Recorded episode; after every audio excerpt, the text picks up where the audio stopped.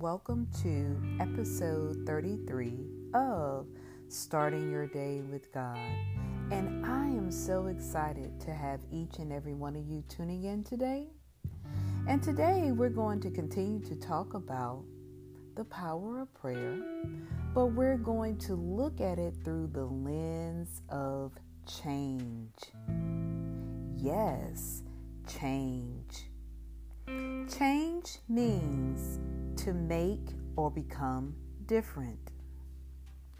In John 14, verse 14, it reads, You may ask me for anything in my name, and I will do it. So, God is telling us that if we want to change from the inside out, all we have to do is ask Him and then believe that our requests will be answered.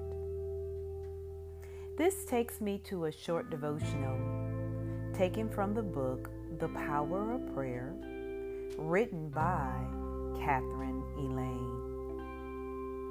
God desires us to have faith, to know our prayers can change any situation.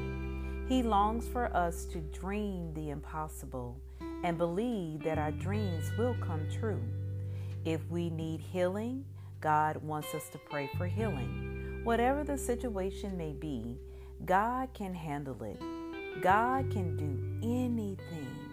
All we have to do is ask Him in prayer and wait for the impossible to happen.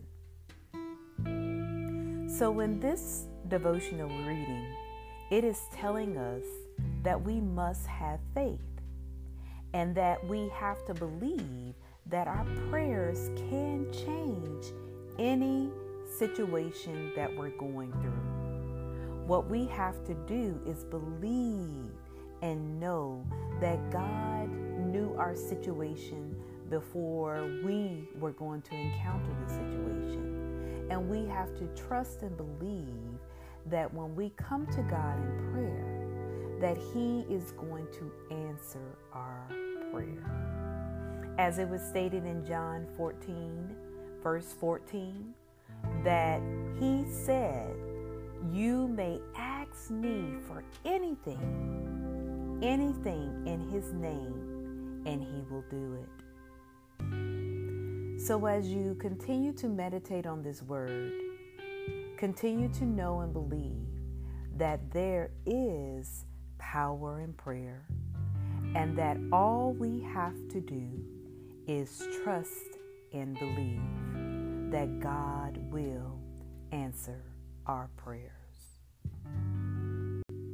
Thank you so much for tuning in, and I look forward to you tuning in to our next episode.